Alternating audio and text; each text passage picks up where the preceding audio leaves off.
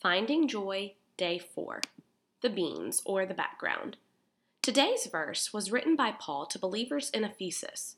Our verse comes from a portion of the letter where Paul is giving instruction on Christian households, specifically looking at the marriage relationship. The verse Ephesians chapter 5 verse 21 Submit to one another out of reverence for Christ. The steam. What does this mean to me and how can I apply it to my life today?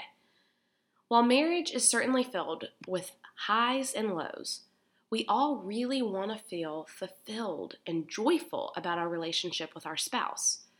Regardless of the state of your marriage currently, we all have areas we could work on. So, briefly today, I'm actually working on an entire series for marriage later, but for today, I'm going to ask a few questions to help us figure out how to add just a little more joy to our days through these relationships. In order for a marriage to function at its best, both partners need to receive what it is they need or want out of the relationship, which means you first need to understand yourself and what your needs and desires are before you can communicate them to your spouse. So, what is something that you need out of your relationship right now?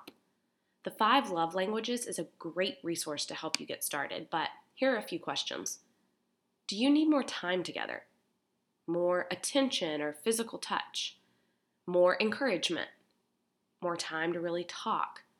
More help with daily chores? Or even more little gifts or reminders of how they feel about you?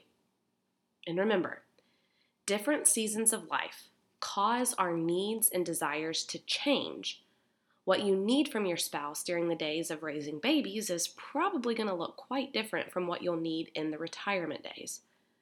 Also, it might be a good idea to go ahead and tell your spouse that you'd like to have this conversation about needs.